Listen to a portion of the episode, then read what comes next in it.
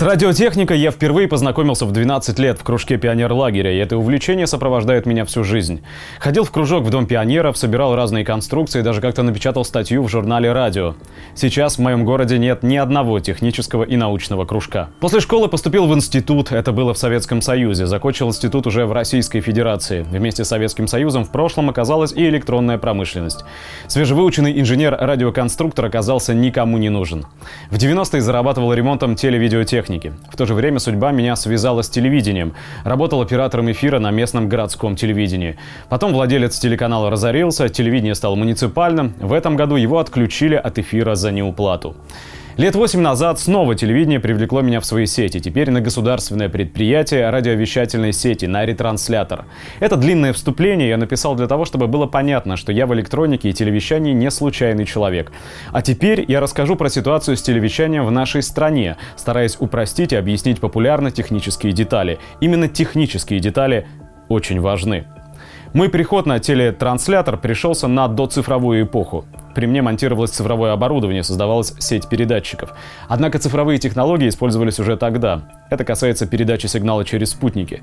К моему приходу все телевизионные передатчики транслировали передачи, которые поступали со спутников. И еще стояла в аппаратной старая, но рабочая радиорелейная станция, которой уже не пользовались. Тут я расскажу подробнее. Вот есть в населенном пункте передатчик, который транслирует передачи, например, балет «Лебединое озеро» через антенны непосредственно на наши телевизоры. А как же этот сигнал попадает на сам передатчик из Москвы или другого места? Может по кабелю, может через сеть радиорелейных станций, может через спутник. Раньше страну опутывала целая сеть радиорелейных станций. Сигнал подавался по земле через множество микроретрансляторов. Причем было резервирование. В случае неисправности сигнал передавался с другого направления. Эта связь очень неплохо была защищена от помех и аварий. Потом эту систему демонтировали и стали использовать только спутниковую связь. Возможно, в крупных городах есть передача через оптоволокно или подобные наземные способы, но вся провинция полностью зависит от космоса. И вот пришло цифровое телевидение. И это телевидение без космоса вообще никак не может работать. Дело в том, что работа передатчиков полностью зависит от наличия сигналов с навигационных спутников. Когда мы смонтировали оборудование и вышли в эфир, синхронизация шла через американскую систему GPS. В наш быт уже довольно прочно вошли навигаторы, поэтому вам эти буквы должны быть знакомы. Первое время мы зависели полностью от американской системы навигации. Потом было небольшое просветление разума и поставили платы с поддержкой нашего ГЛОНАСС, российской навигационной системы. Это было второе вступление. А теперь перейду к сути. Цифровое телевидение качественная картинка, много каналов, но это очень уязвимая система. И эта система принадлежит не нам. И если возникнет некая нехорошая ситуация, то страна окажется просто в информационной изоляции. Потому что и с радиовещанием тоже не все в порядке. Почему? Вам придется еще потерпеть порцию технических подробностей. Если телевизор раньше с плохой антенной или в зоне неуверенного приема показывал плохо, но показывал, картинка ребила, дергалась и так далее, то у цифрового телевидения есть только два состояния. Или показывает, или нет. Причем помехозащищенность очень плохая. Если идет гроза, передатчик с каждым разрядом молнии теряется. Секунд на 15-20 на телевизоре пропадает картинка, пока система перезапустится. Такое мельтешение, кого хочешь, выведет из себя. А раз простая молния так действует, поставь искусственный источник помех и трансляции не будет. На прошлой неделе у нас две трети области два дня подряд по несколько часов не могли смотреть нормальный телевизор. Телефон звонил беспрерывно. В областном центре была версия про учения военных в соседней области, где такие же проблемы были. При аналоговом вещании, может быть, возникали бы небольшие помехи у людей на экранах телевизоров, но с цифрой такой номер не проходит, выключаются сами передатчики.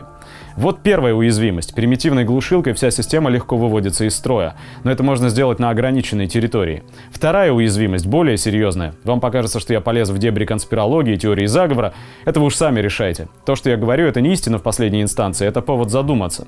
Так вот, вначале я говорил о крахе электронной промышленности с падением Советского Союза. На данный момент ничего не изменилось. Если простые радиокомпоненты мы как-то можем сами делать, то с микросхемами и процессорами у нас полная беда а на этих элементах работает вся сложная техника. Даже если мы разрабатываем и собираем платы, сложные микросхемы мы не делаем, мы используем чужие. Причем в стратегически важных отраслях тоже, в космосе или в армии. Почитайте про процессоры. На стареньком бытовом компьютере десятилетней давности стоит процессор, содержащий сотни миллионов транзисторов. Огромные цифры. Именно поэтому есть такое понятие, как архитектура процессора. Схему процессора разрабатывают большие проектные организации. Одной группе невозможно все спроектировать. И невозможно проверить, что там, даже если если будет схема всех соединений. Теперь представьте себе огромный дворец. По закону жанра он просто должен иметь парочку потайных комнат, которых нет на плане. А тут масштабы даже не дворца, а целого города. Тут целые кварталы можно спрятать. И все это управляется извне. Послал на спутники команды на уничтожение, и на орбите вместо работающих на иностранных микросхемах спутников висит бесполезный мусор. Именно поэтому у нас говорят про свою электронику для государственных и военных нужд. Но дальше разговоров дело не идет.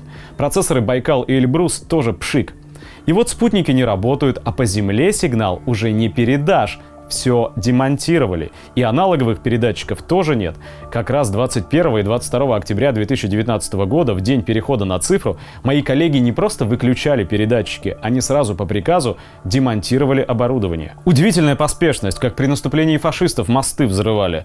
Промелькнуло распоряжение в марте про консервацию оборудования телеканала «Россия-1», но было отменено. Стойки с оборудованием опустошили полностью, ни шагу назад. Чем хорошо аналоговое телевидение? Можно привести в любое место передатчик, закинуть передающую антенну на дерево или крышу, подключить примитивную камеру с микрофоном или пустить запись с компьютера или смартфона. Все, вещание восстановлено. Сигнал поймают и совсем древние ламповые телевизоры и самые современные, пока еще у них не упразднили аналоговый прием. С цифровым телевидением так не получится. Нужен специальный кодированный сигнал, который передается из Москвы или областных центров. Нужен космос с навигацией куча настроек. Есть еще технические способы оставить страну без вещания. Я не буду больше вас утомлять. Добавлю только, что передатчики у нас используются производство США, Франции и Израиля. Ни слова о санкциях. Даже китайцев, более дружественных вроде бы к нам, не подпускают. По сути, мы полностью зависим от названных капиталистических стран. Техника не особо надежная, не рассчитана на наш климат, приходится исхитряться картонки перед радиаторами ставить, усиленно следить за оборудованием. Это при том, что у нас сокращают персонал на станциях, делают ретрансляторы без дежурного персонала. Аварийным бригадам добираться долго и нелегко. Например, на одну из станций у нас крайне трудно попасть при неблагоприятной погоде. Когда там дежурные были, они на работу зимой на лыжах ходили, потому что трактор не мог проехать, застревал. А теперь нет вообще никого. Сократили персонал. И это в центральной европейской части России. Подменных блоков нет, если что случается, доставляют за 350 километров километров. На одном микроретрансляторе провалился пол еще в июле, никто не ремонтирует. На другой станции подменный спутниковый приемник с апреля стоит, основной никак не починит. Зато эффективные менеджеры создают идиотскую возню по сносу сортиров, я серьезно, и другие странные действия начинают, списывая солидные суммы через подрядчиков. При этом иногда не за что починить рабочую машину. Все эти действия навевают мысль о преднамеренном вредительстве. Или это нормально для страны колонии?